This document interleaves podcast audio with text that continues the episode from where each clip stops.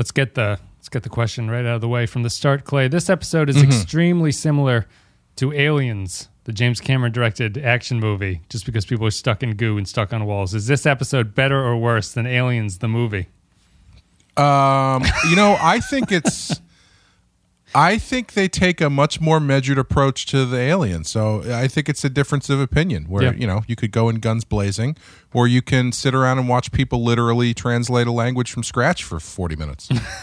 Is- we're going to be talking about Vox Sola, which is um I don't know. I have, I have a, I have a lot of thoughts. I think at this point I'm sinking into like an enterprise state of mind, I suppose, where I, I can really get into the minutia of which episodes are working and which ones aren't. Which isn't to spoil anything about this one, but I think that this one's a combination of a whole bunch of stuff that works and mm. doesn't work. So with that incredibly bland generalization, we're going to take a break. we're going to play a clip from the episode, and then we'll come back and we'll break down Wes. Vox. we have incredibly high standards, but we only are hard on you because we know that you can meet them. Well, that's the. I need that cold analytical approach to really motivate me to move forward here. So let's get into Yes. Hoshi repeating her storyline for the 17th time this season, and let's break down Vox Sola right after this. This thing appears to be growing. There's no telling if it'll get out of the cargo bay. I recommend we evacuate the entire deck. How did it get on board? The last time we opened the airlock, we were docked with the Kreetassans. You think they left us a little souvenir? Our encounter didn't go well, but I doubt we gave them reason to attack us. We're not even certain that the organism's hostile. You didn't see that thing go after the captain. It seemed hostile enough to me. The Kreetassans might know something about this thing. I can start scanning for their ship, try to pick up their warp trail. All right, so Vox Sola is a good title. It's the 22nd episode of the first season of Star Trek Enterprise, aired on May 1st, 2002. Teleplay goes to Fred Decker. Story credit goes to Rick Berman, Brannon Braga, and Fred Decker. Directed by Roxann Dawson, B'Elanna from uh, Voyager. In universe date is 2151, maybe 2152. This might have crossed the new year. In this episode, a symbiotic alien comes aboard the Enterprise and captures several of the starship's officers in its web. Hoshi struggles to communicate with the alien invader in an attempt to save the trapped officers. What I like about this episode, Clay, and that I wish uh, the show had done more of, and I wish all Star Trek shows kind of captured this and understood that why this was an effective thing. I think it's early for good character characterization and settling what the characters are about to have episodes that work the group through a problem. And I think that this episode, for all of its other problems, is pretty good at that. It's probably the most ensemble of all the episodes of the first season, I think, because everyone has something to do. You could argue a lot of the stuff that people have to do is kind of stupid and pointless, but they're still doing something throughout the episode. So I do like this one just for that. It felt different from the other episodes. And um, uh, Roxann Dawson is actually a very good Star Trek director. Uh, she's probably Yeah. in the Avery Brooks thing, where I think she might be a better director than a actor. Is she this. the uh, Klingon yeah on the half- Voyager? half, Klingon? Yeah, yeah. Um, she's really. I, I noticed the direction in this one. It's really good, and it looks very cinematic and stuff like that. But yeah, what'd you think about Vox Sola? You know, I was um, I was looking it up on on IMDb because I wanted to check the cast because uh, the the woman who plays Crewman Kelly is actually uh, Angelica Schuyler from Hamilton, which I watched over the weekend, like the rest of the universe. Um, and I saw that it only has like a six point eight or six point nine. Which is generally the mark of a bad episode, and for a show like this, where a lot of them on the uh, seem to be like sevens and stuff, Yeah. it's usually the mark of a a, a a really not good episode. I really liked this episode for the most part. I think it's a, I, th- like you said, I think it's a, a mix of a lot of the stuff they do really well and a lot of and some stuff that they don't do so well. But um, as far as using all your characters and actually putting them in scenes where you have differences of opinions clashing with each other in order to solve a problem, this is like the most successful episode they've done the entire season. I'd agree. Like Yep. the scene, the scene with uh, uh, Reed and Phlox is felt like an actual scene because you've got two people of differing viewpoints about what to do about this, you know, weird jizz dildo monster Yeah, they've got there. torture, torture the monster or don't torture yeah, the monster. And they actually had a conversation that was uh, not completely arbitrary about uh, um, how to ap- approach this issue from two different sides of the spectrum. And I thought that stuff was great.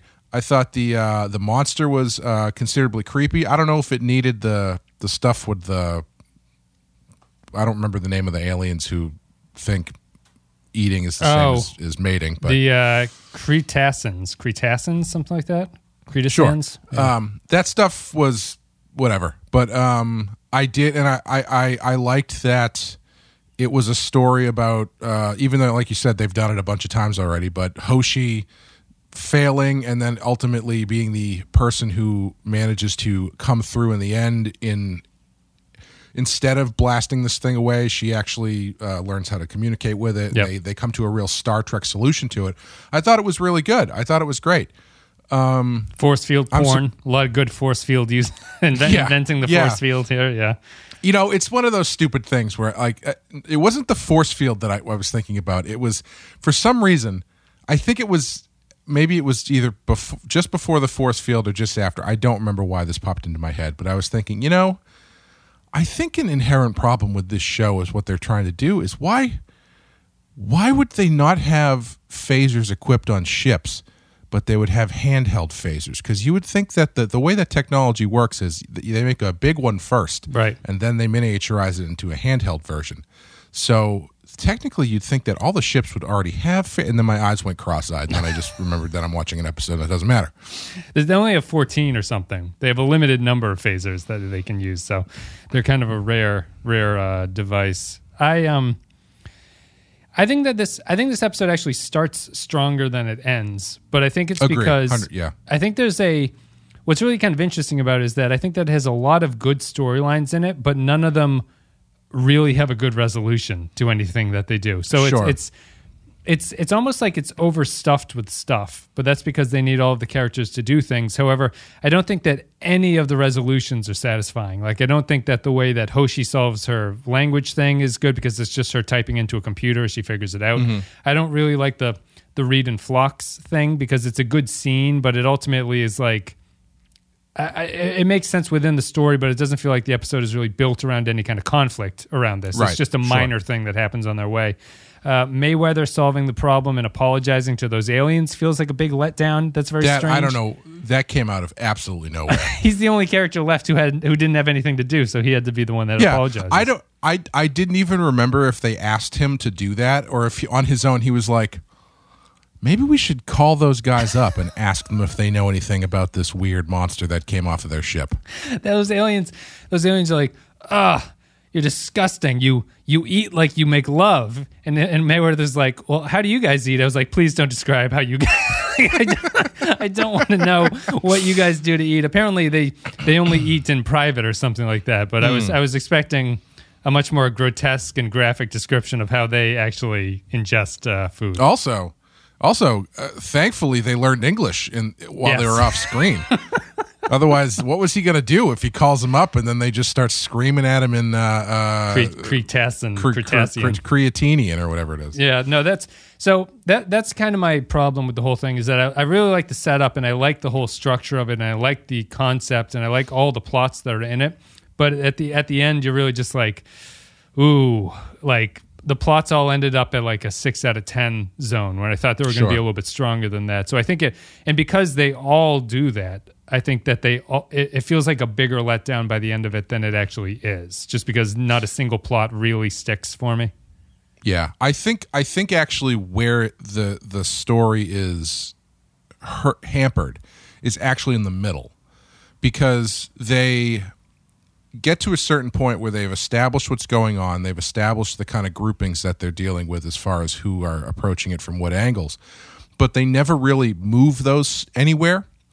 It, so you know what I mean? There's no there's no uh, uh, drama uh, uptick.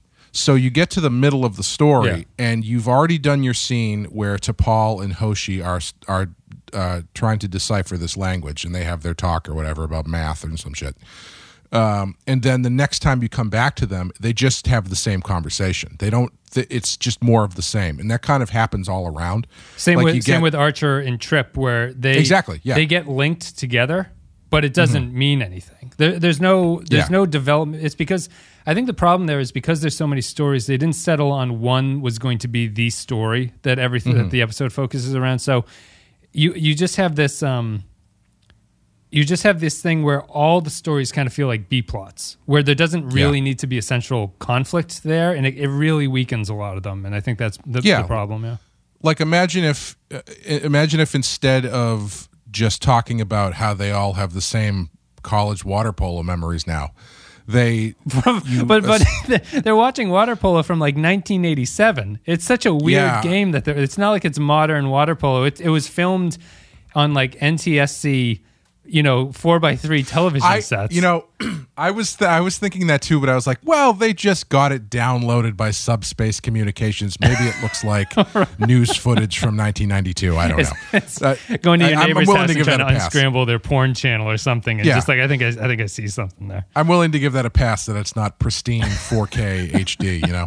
Um but like, you know, they set up they set up Archer in a way that doesn't pay off in this episode either. He's, Yeah. I think he's the biggest uh uh element that they forgot about because they set him up as being in this particular mood. Is he depressed because of how, the meeting with the Cretaceans? I guess went? that's that's what I guess. But even there, I was like, why the fuck is he so? Why? Yeah, Why is, yeah. why is this such a big deal? I mean, I guess because it's a failed first contactor, but they never really talk about it. And uh, you know, if you if you positioned uh, Trip and Archer together, where Trip is trying to understand, one of them is trying to understand the other, and it's not really working. And then you get to the situation later where they're hooked up by their minds, and then they come to an understanding. Oh, because now I can see what you were thinking and why this was such a big deal. Then that stuff feels like it actually has some narrative weight to it instead of just being these guys are wrapped up. Like what's uh, crewman Kelly is literally unconscious for the entire episode. Yeah. Like the, it, there's no, there's not not really anything happening in those scenes that really are moving the story along. And I think, uh, other than the fact that I guess it's implying that this creature has some sort of like, I don't cross.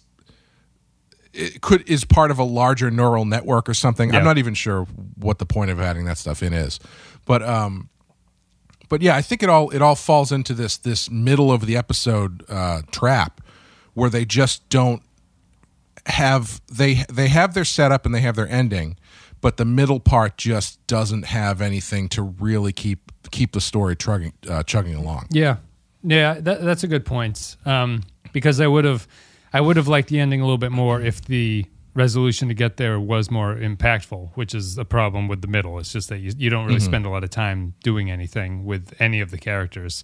Um, yeah, it's it's it's funny because it does feel like it's going to be an Archer episode with all that setup mm. of him and Trip hanging out and having a having a good old time. But it would be better served if you're saying that that is almost like the you, you started with kind of like a, a rift or something between the two, like the two good friends who have been out on this mission for six months now are finally are starting to like wear on each other a little bit or something Yeah. like that. And then at the end, the thing is that because of the link, Trip realizes what's important to Archer and he downloads this VHS water polo match from 1976 and, Yeah, he shows yeah. it to him. You know, Yeah, exactly. Yeah, I think I I think the fact that they didn't lean into that, and even though it is more of a Hoshi story, she really is also given about equal time as everybody else, so you don't even really feel like it's a Hoshi story. I don't think it is. And I think- it's funny that they focus on it in the uh, the blurb that I read at the top because I wouldn't I wouldn't say Well, this is a Hoshi story really. I think traditionally it, it is because it it opens with her failing at her at her at her job and feeling despondent about it, and then the then the ship gets into a situation where the only way for them to get out is for her to do her job correctly, Yeah. and and uh, be the one who saves the day. But she is given They all have Her plot line. Yeah. her her plot line is given equal time essentially with everything else, so it doesn't it never feels really like all of the onus is on her Yeah. and you don't they don't spend the time with her to get more character stuff out of her other than a couple scenes with T'Pol which were which were pretty good but at the same it's they were pretty good but they did feel a little bit forced to me because I have never really gotten the feeling that T'Pol is exceptionally hard on Hoshi or Yeah. doesn't you know what I mean Right. like it, it just seems like Hoshi over overreacting Over, yes, overreacting based on the that the plot needs her to because even like in the episode T'Pol is just kind of like I I don't know. I don't know why you're so mad. I'm just This was my to favorite job. T'Pol performance because Yeah, here in this one, yeah. she felt most like a Vulcan who has is not intending offense or is not intending to be Right. sort of cruel to someone. She's just like, you know, T'Pol's just like, well, maybe you'll, hopefully you do better next time. And Hoshi's like, well, what the fuck does that mean? She's like, well, I hope for your personal development, you actually do better next time. And Right, It's, it's right. that kind of a thing. It's like it's not a.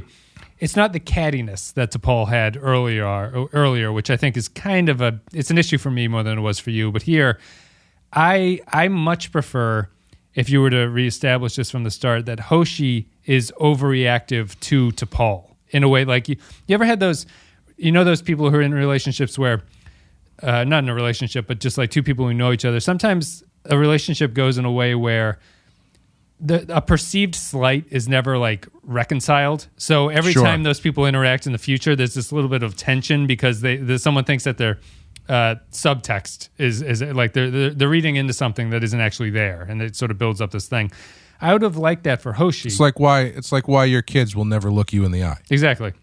Yeah. It's, it's why that's and if you were to recalibrate this a little bit to have those characters, the human characters, be a little bit more, you know, quote unquote, troubled in this series, I think Hoshi being insecure and overly sensitive to that stuff kind of works as a character for her. And T'Pol is the perfect person to set that off against her because T'Pol's emotional cruelty, you know, quote unquote, again, is something that would annoy Hoshi. And I, I like it here.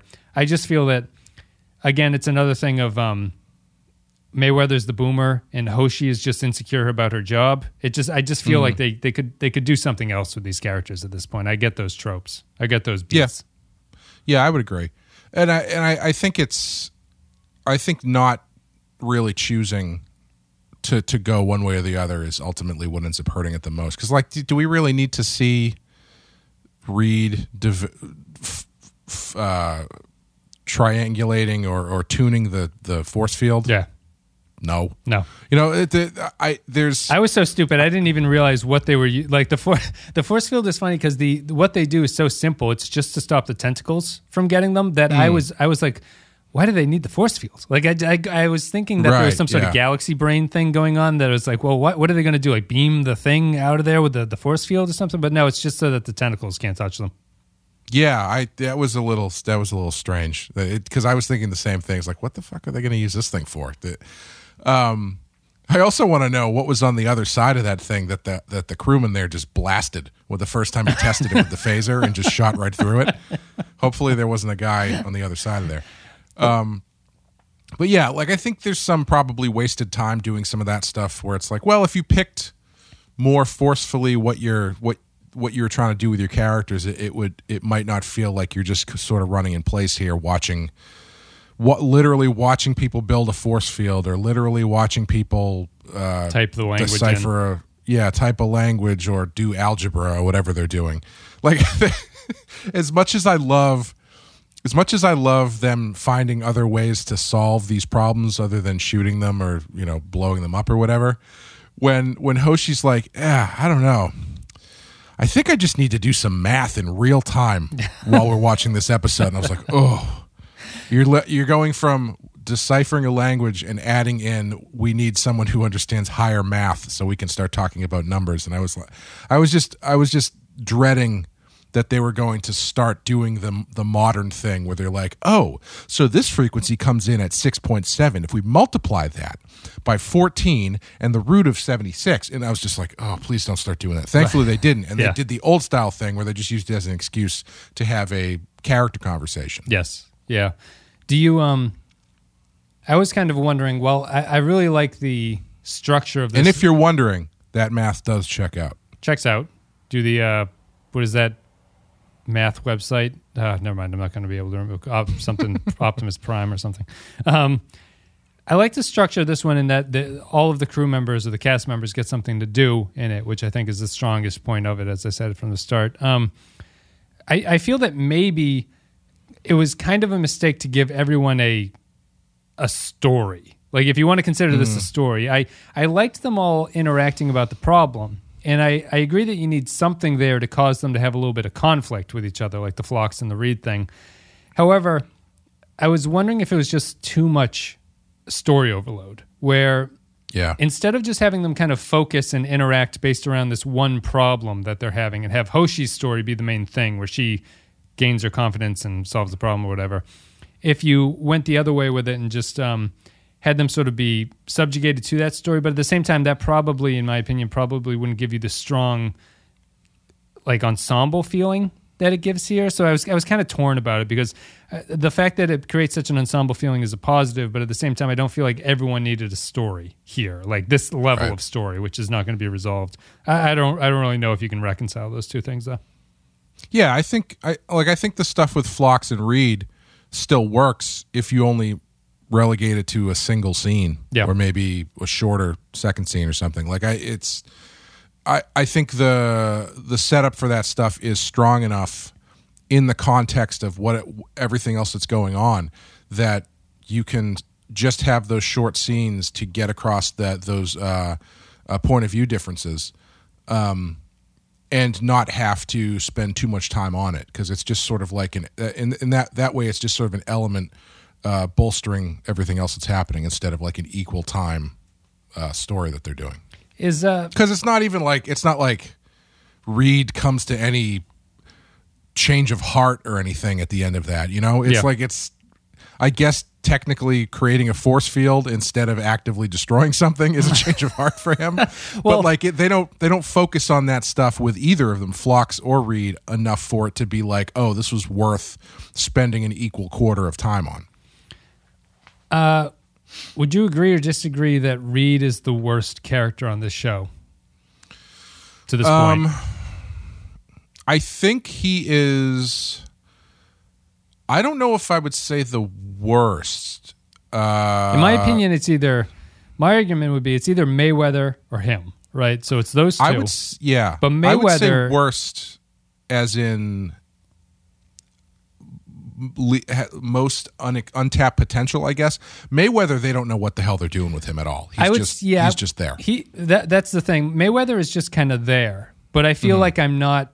I feel like they're not making missteps with Mayweather. It's just that he doesn't do anything really. With yeah, with you can't make a misstep if you don't take a right step. Exactly. He's, he's he's making 100 percent of the shots he never took or whatever. exactly. So, yes, yeah. um, Reed is different. Reed, I think that Reed is like kind of fundamentally unclear as a character as to what he's supposed to be, and the actor who plays him, Dominic, whatever his name is, um, I think he when he's asked to play security chief, like when he when he's clearly the security chief, it comes across almost like a um, naked gun parody or something. Like he runs into the room with like his, his phaser up and he's kind of spinning around and being very dramatic about it. And um, I don't think he's the right actor for it. Or if he's the right actor for the role, I think they need to rewrite the role a little bit because I don't. I think they need to go harder on the he doesn't give a fuck about life. He's just there to protect the ship kind of thing. And Yeah. they touch on it a little bit, but he's still too. Uh, he's not gruff enough for it, really. Like his characterization is kind of the the rich English naval officer's son. Kind of flies in the face with what I think they want him to be as a character. Yeah, I'm still disappointed that they didn't go more like Johnny Rico from uh, Starship Troopers Yeah. with him. Yeah. Is it Johnny Rico? I, it's Rico. I can't remember his first yeah. name. Yeah, you know, like to have someone in a Star Trek show who is in charge of the uh, security and weapons, who is a more militaristic character, it would just be such a great addition, especially when you're trying to hack out this new new quote unquote new world uh, of and establish this new Star Trek way of doing things.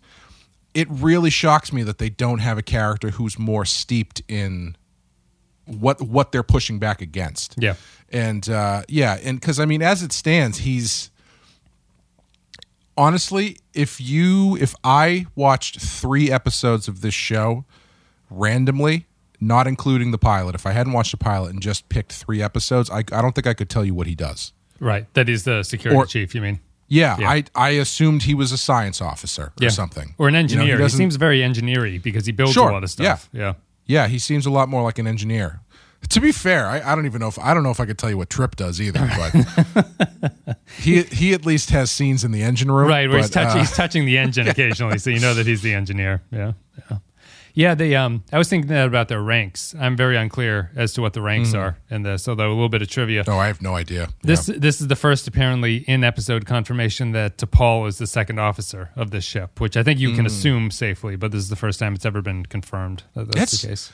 That's actually really interesting. I, I feel like we may have said this previously on a, on a different show, but this is the first Star Trek show I can think of where I couldn't tell you what the ranks are of the principal characters. Yeah. I have to you know, think you about think- it. It's not part of their name for me. I have to be like, he's an ensign, he's a Yeah. commander. Yeah.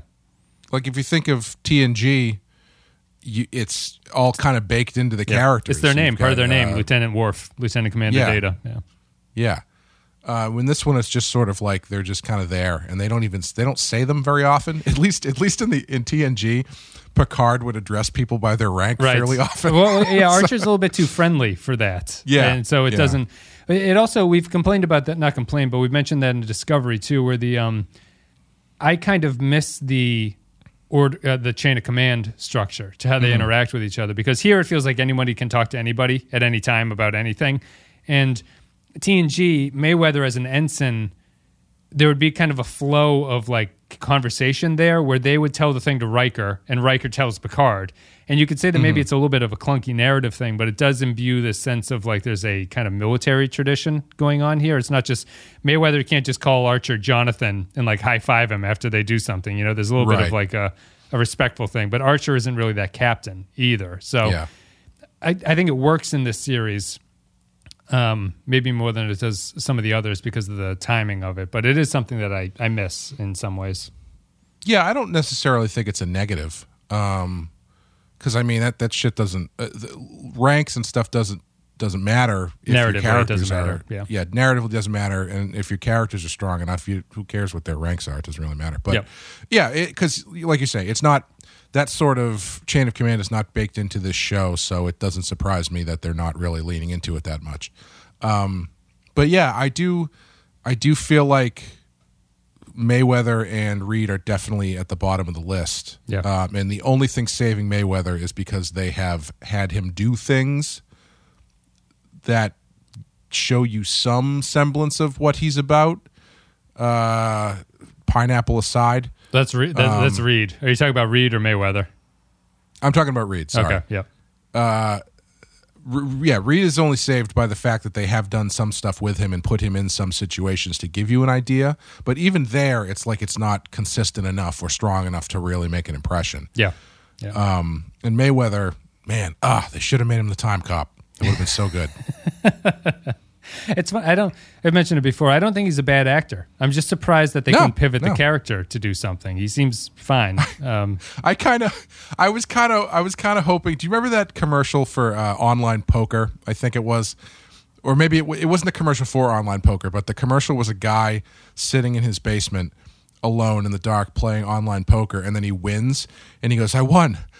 I, I'm a winner, and he and he like celebrates, and he looks around, and there's nobody there to celebrate Right. because he's just by himself playing poker in his basement. I was kind of hoping for something like that in the scene where Mayweather talks to the uh, God, what the Cre- they called? Cretassin, I think. Cretians? Cretassins. Cre- Cretassins. Yeah. Where afterwards he's like, he kind of like looks around and he's like, "Holy shit! Nobody, nobody saw me do that." he just he shuts off the the uh, view screen, stands up, and just kind of like gingerly sits down in the captain's chair, and it's just like feels a lot better Yeah. now. Yeah. Like he shuts it down, and then he like kind of does like a stretch thing, like, and then he's like, "Computer, I want that footage, computer." save that personal log. Um, yeah, I, I, I send that, send that footage back to my mom. Can't find her. She's out on the uh, the freighter, whatever. Um, yeah. Outside of this, I I like the I like the alien setup. It doesn't really do anything with it. Like all of the all of the problems, it's kind of interesting. Like all the plot threads and all the stuff are all kind of the same problem for me in this episode, which is. Again, I like this episode as well. I think this is probably my third favorite of the season so far, after Yeah. Unexpected and Dear Doctor.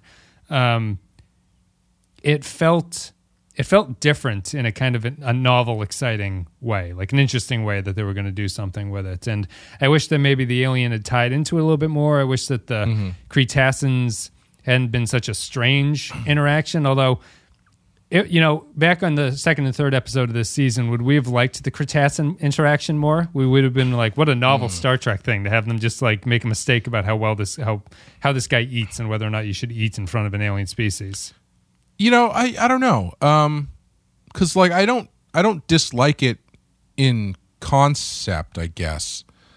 Uh I it just didn't really mean anything ultimately. Yep. because I mean, you could do that if you if you do that, and then that that mix up becomes, and the the consequences of that mix up become the narrative thread that you're following into this other story with the monster. It's fine, but they don't really do that. Yeah, because Um, thematically it works about misunderstandings, right? So if the if the Mm-hmm. Yes, alien is the thing that allows people to truly understand each other because of this neural link, that's the theme I think that works there. But Mm-hmm. that the alien does that, but it doesn't have any bearing on the actual plot. It's just kind of a weird side effect that they have from it.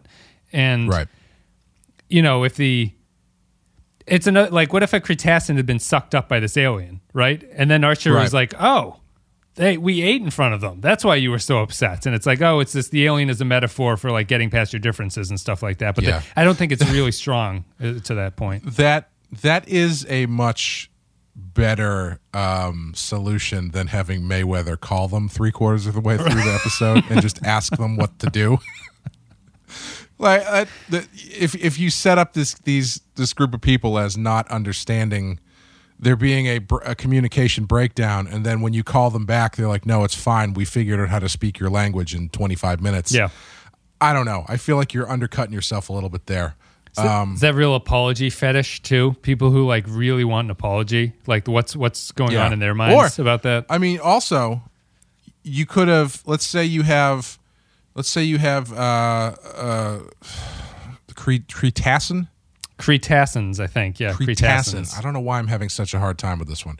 Let's say you have a Kreetassan guy get sucked up by the monster with Archer, right? So you're doing what you're saying, and now you've got this external pressure of the Kreetassans and the Enterprise not being able to talk to each other, Right. and the Kreetassans thinking that th- their captain or whoever never made it back to the ship. So now there's some sort of uh, pressure over not being able to communicate with each other, and so Hoshi's job just got harder. Yeah. she's now has to figure out how to a talk to the Kreetassans and also b talk to this alien before so- the the Enterprise gets blown up or something.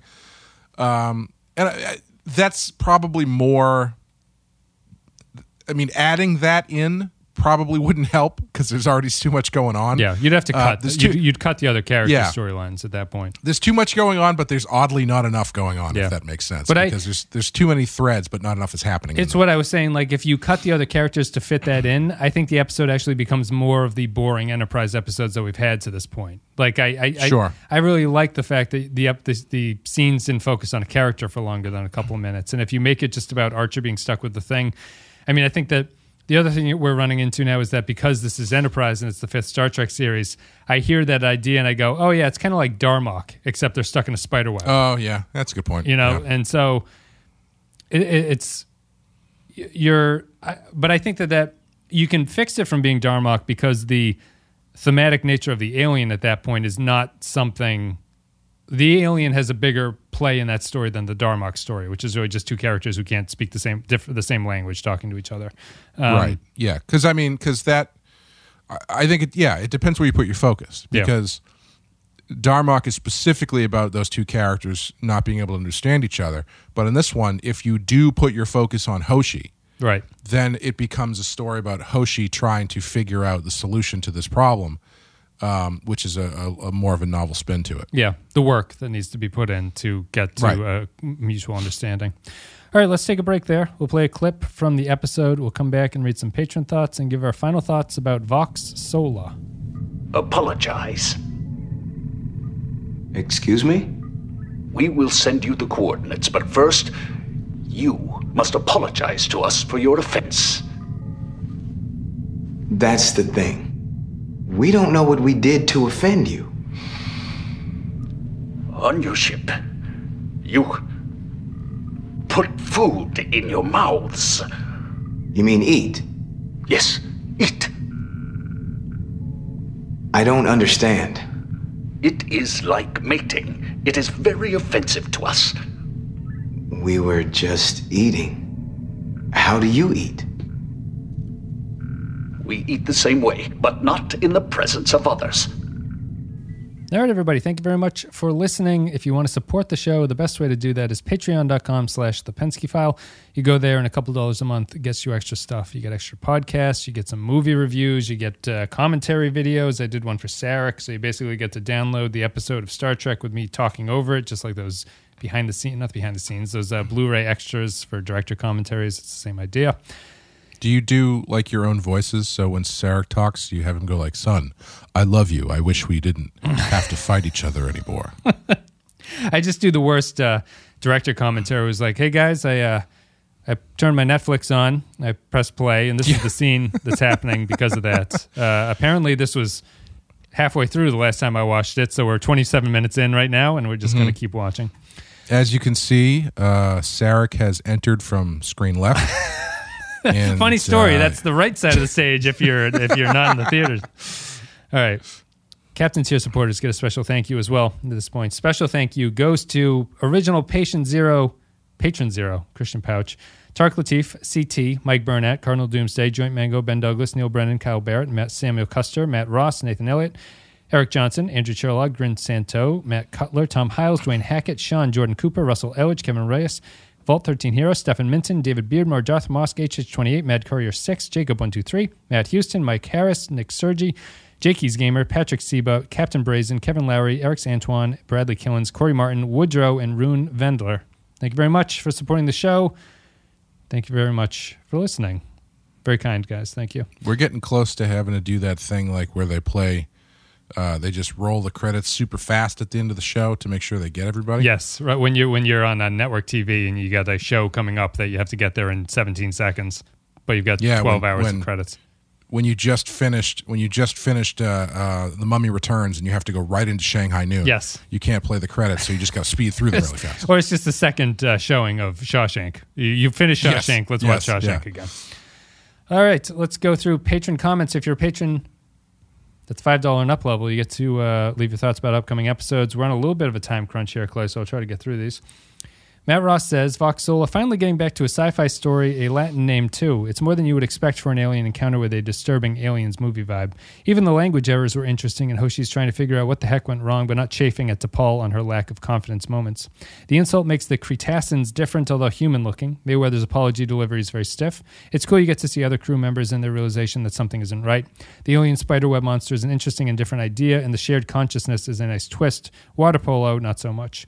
Reed's idea for a force field is another fan service checklist item, yet believable. Phlox's objection is not. Their ship is at risk to the point where they all could have been taken over. So I say, shut up, Doctor. You're not a line officer. The solution is not shooting or fire, but the politely figuring out the alien needed a taxi ride home. Still, you have to wonder if this was all a ruse for when the blobs try to take over the galaxy. More fun than the last several, so three tendrils out of five.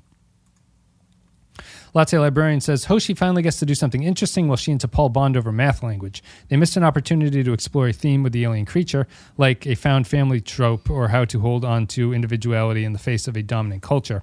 Having Hoshi and T'Pol be caught and figuring out the language and the respect they have for each other while being held by the alien would have been interesting too. There just wasn't enough tension in the episode. It needed something to spice it up. Three globs of alien goop out of five. Stephen Minton says, a truly bizarre alien with a language based on higher mathematics and musical distortions. T'Pol in command and Hoshi faced with a challenge that will determine the fates of her crewmates, a crew that must remember that its mission is to seek out new life and not destroy it at the first sign of trouble. This episode has a lot going for it, and yet it still feels very average. The ingredients are there, but it does not come together to form anything special. I don't terribly mind that, though. It's a competently made hour of television, nothing more, nothing less. Three life forms, soon to become one out of five. Doot, doot, doot. Next one is Kyle Barrett says, a cross between a monster movie and those emails I keep getting for supplements that make you produce more cum. I assume Malcolm is so pissed off during this episode because he wanted to be captured by the pellucid creature. Kyle's going to be, uh, Cal's using thesaurus.com on me at this point. Pellucid creature and accidentally get some in his mouth, yet keep being denied. The episode begins well Kyle, with some. Kyle's using thesaurus.com, but I, I feel like he's He's got going multiple tabs. other he's got some other websites he's going to as well. Uh, based on the theme that's running through his comments lately. if you're looking for the uh, the right supplement to help you, Kyle, I've got a guy. I'll give you his number. Uh, the episode begins well with some fun day in the life scenes, but it soon heads downhill. Are they really still filming water polo in 43480 next century? Despite Roxann Dawson's competent direction and the noticeably decent music, the episode looks too silly to take seriously. There's no payoff to Archer and Trip being able to read each other's minds, and the message of the piece is basic as they come. However, there are some welcome tensions between crew members, particularly Phlox and Reed, even though even though if it once again highlights Keating's miscasting. Oh, and the alien screeching at the end made my dog go crazy. I don't think I can give this any more than one Bukakied crew member out of five. Or two, I'm Wow. sorry, two Bukakied crew members out of five. wow. Harsh. Harsh on Vox Sola. Woodrow Wilson. Woodrow Wilson. I was just listening to a podcast. About Hold on, everybody shut up. The president He's like, outside of the black people in this thoughts. episode, this is a great episode of television. Thank you, Woodrow. Uh, just Woodrow says Wages of Fear, a film about exiles from occupied Europe who find purpose and salvation by risking it. Maybe this is Woodrow Wilson. a, great parable for space exploration. This episode defines the mission very well. Force alone does not work. It has to be tied up with ethics, conflict resolution, and the ultimate goal of understanding. I also love the flourishes of purple on the Kreetassans' makeup. Most Trek aliens have bland tones, whereas in nature, a single vibrant stripe, fluorescence, or patterns are just as common. A fundamentally Star Trek episode and well done. 3.5 out of 5. Is that it? I guess that's it. Did I? No. What did I do? I skipped Christian. Christian Pouch says, Vox Sola, did they go into so much detail about the water polo stuff because nobody in America knows, cares much about the sport they deliberately picked for Archer?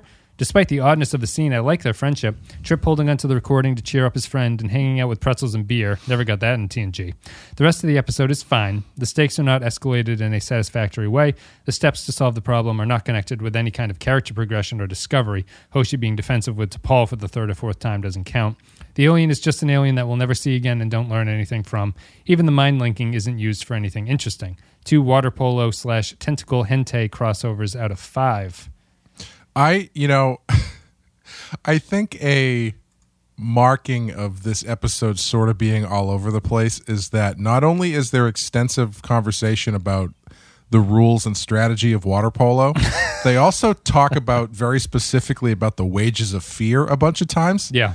To the point where they're like caught up in that web and, and Rostov or whatever his name is like, it's actually a really great movie about people who have to bring dynamite into the. It was actually remade in the seventies by Billy Friedkin. It was called Sorcerer. It's actually a really great movie. It was his follow up to The Exorcist, and it bombed. But I've always loved the original.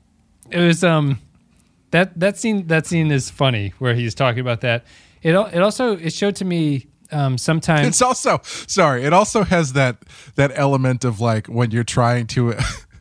When you're like really into movies and then you're talking to a girl who who honestly couldn't care less and you're like, "No, let's go see Wages of Fear." And she's like, "On I, I would rather not." It's like, "But it's about dynamite in a truck. You're going to love it." It's like, uh, it made me just think, basically basically most of my interactions in college. It made me think about um there's a it's just you can tell that the writers aren't comedy writers like that. I think that that joke is kind of cute in and of itself when he's when if you had ended that scene on the guy just going captain are we going to get to see that movie next week once we get out of this? You go like okay that's a decent enough joke. The the writers continue that for about 30 seconds where he's like he's like no seriously Jonathan, like, what day next week we, are we going to be watching this movie? And Archer's I just kind of like, uh, i need to get the time off now. My superior is really a stickler about that stuff. It's my no it would weekend have been great if like if if when they were doing the the mind link thing uh archer and trip are both like man he's right. Wages of fear is a really good movie. I i'm getting all of the memories that he has of it. Wow that's a we should all go see that once we get out of this situation And it's not even a movie that like thematically really makes sense No. to anything. It's No. it's I mean it's a great movie, but it's it's a really random one to pick. while they're in the web, it, ev- all the dialogue between them should just be like, "Well, I hope that Reed can get here." And it's like, God, who's thinking about T'Pol's ass again? Who is who is who is doing this? Can we focus, gentlemen? Or like they're just not saying anything and and, and, and Trip is like you fell face first into her boobs? Don't come in yet. We're still stuck in this. It's it's the South Park. A spooky ghost came in here to Paul. Don't worry. I missed a comment. So final comment. Point Extra G says, I like seeing T'Pol in command every now and then. Having Archer and Trip out of commission give the, gives the others a bit to do. I find the scene with Mayweather and the alien captain oddly humorous. I don't think that him trying to describe the creature was supposed to be funny, but it comes across that way. And I guess everyone else was busy, so Travis just offers the apology. And the aliens just learned English and are like, What? You couldn't figure out an alien language? Thank you, patrons, for your thoughts about this one. Vox Sola. Everyone seemed fairly average to middlingly low. Yeah. I'm going to surprise them and go average to middlingly high. This is a high three for me, but it's a good three, I think, uh, in this Yeah. case. I'm in I'm I'm in the same. I'm I was going my first instinct was to give it a 4, but I think that was sort of like a uh a when when your dog finally does the trick you've been asking him to do, but he doesn't really do it entirely Right. correctly. He's just ha- You know? he's just happy for the effort. Yeah, like he finally made the motion to to do it, but he never he didn't really complete it. Uh, so I, I was a little bit uh, over positive, I think, because I was just sort of like, oh, good, they're finally kind of pulling some of this stuff together, and they're telling a. a, a, narrative story with their characters and blah blah blah blah. But yeah, when you break it down, it, it it's obviously not perfect. Um, it is probably, like you said, probably my in my top three of the, uh, if not three, five. Yeah. uh, of the One of the of better first episodes, season certainly, of this yeah, season, I think so. Yeah. So yeah, I'm going to go high three as well. Yeah, I liked it. I, I enjoyed it. It's just it does have some problems, but I, I liked the progress here. Like you're, you're happy seeing this level Mm-hmm. of progress and think it's worth it. So Yeah, definitely. Thank you guys very much for listening. We're on a short time, so we got to run, but you can check out the next episode. It'll be out in a couple of days. You can support the show at patreon.com slash the Pensky file if you want to do that. Clay, do you have anything you want to say before we go? Uh, we got a new Rotten Heart picture show out this week. We're talking about the Iranian vampire movie A Girl Walks Home Alone at Night. And then next week, we've got a new Badass episode. I don't remember what it is, but I'm sure it's a good one. You guys can I check. think it might be. I think it might be Demon's Quest. I think it's the first appearance of Ra's al Ghul is Hmm. next week. You guys can check that out at thepenskyfile.com or you can stay on the YouTube channel if you're there for that stuff. So thank you very much. Vox Sola, we both were fairly positive on that one. Not perfect, but a pretty solid little season, a uh, little ending of a season episode, and some spooky ghost aliens in it too. Um, yeah, I, I don't think I really. there- This, we didn't talk about the ending scene with the planet, but I, I feel like Enterprise both has strange openings and strange endings to me in a lot of ways. Like a lot of them are just the endings are just like hard cut to the ship in the distance flies off and that's it. It- it- Not that it's a bad ending, but it's like oh, they really like those final s- shots of the ship flying off. It never ends on just a character's face or anything like that. It's just kind of a, a small detail. Yeah, I liked I liked the uh, the giant alien thing. Um, I think it brings up some questions as to how that thing ended up on the Yeah. the other ship to Yeah. begin with. But uh, I like the idea. But I also that's another thing where it feels like that should be a little bit more thematically relevant, and it's really not. Yes. Yeah. I did like Especially when they focus on in- it at the end, where it's like Yes, you- you're supposed to yeah. be surprised that it's this huge planet-wide thing, but it's it's kind of neat, but it doesn't mean anything at the same time. Yeah, I did like that. It was probably the least humanoid alien they've run into so far. Yeah. um, and very very different, which and, and very alien, which Yep. was which was nice. All right, guys. Thank you very much for listening. We'll be back with the next episode, which I think is I'm going to click the button and tell you what it is. It is Fallen Hero. So we'll be back with Fallen Hero in a couple days. Until then, see ya.